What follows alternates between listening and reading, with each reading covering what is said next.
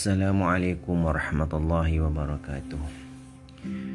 Bismillahirrahmanirrahim. Alhamdulillahirabbil alamin wassalatu wassalamu ala asyrafil anbiya'i wal mursalin sayyidina Muhammad wa ala alihi wa sahbihi ajma'in amma ba' Apa khabar usahawan yang saya rahmati saya, saya kasih sekalian. Semoga anda semua sihat samping menjalankan tugas anda sebagai usahawan, sebagai seorang peniaga dan di sana anda semua jangan lupalah sentiasa beribadat dan berdoa kepada Allah Subhanahu wa taala semoga kerja anda mendapat berkat dan mendapat keuntungan bukan saja di dunia malahan juga di akhirat kelak. Seterusnya pada kali ini inginlah saya menyambung lagi di bawah tajuk ciri-ciri keusahawanan Islam, ciri-ciri usahawan cemerlang.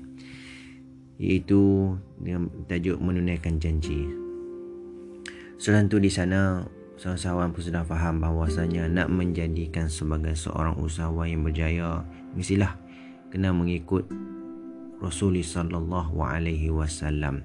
Salah satu yang Rasulullah buat ialah mesti dia tunaikan janji terhadap pelanggan ataupun terhadap orang yang dia bercakap di hadapannya. Baik. Banyak ayat Al-Quran dan hadis yang menyentuh tentang kepentingan menunaikan janji. Salah satunya sebagai nama maksud dalam surah Al-Isra. Penuhilah janji, sesungguhnya janji itu pasti diminta tanggungjawabnya. Dan satu lagi ayat Quran yang berbunyi A'udzubillahi minasyaitonirrajim. Ya ayyuhal ya ayyuhallazina amanu la taquluna ma la taf'alun.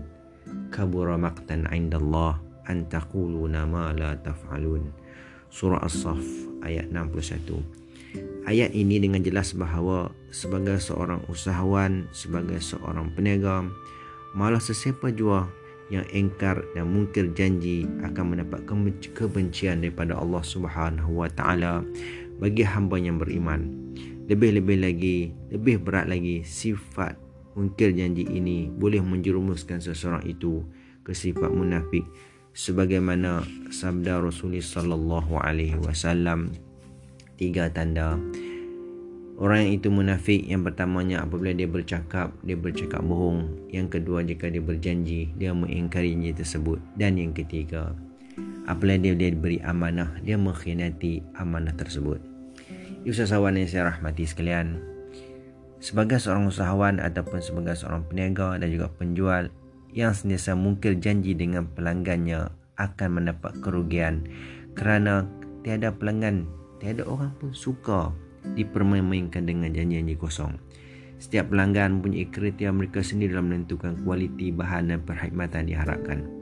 Pelanggan akan merasa kecewa seandainya harapan mereka untuk mendapatkan barangan dan perkhidmatan yang terbaik dipermainkan oleh peniaga ataupun dipermainkan oleh usahawan. Oleh itu, setiap usahawan ataupun penjual mahupun sesiapa saja yang berurusan dengan pelanggan hendaklah mengetahui ciri-ciri barangan dan perkhidmatan yang boleh diberikan kepada pelanggan tersebut. Jika pelanggan tidak dapat dipenuhi pada masa dikenaki, adalah lebih baik perkara tersebut diberitahu dengan jelas kepada pelanggan agar pelanggan tidak akan merasa kecewa kemudian hari.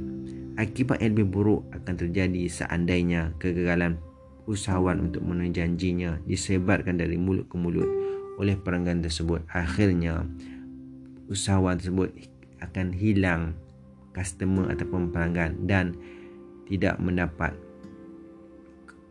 keuntungan ataupun tidak mendapat uh, akan menjadi rugilah kerana apa? Kerana tidak ada lagi orang yang datang untuk berjumpa dengan usahawan tersebut.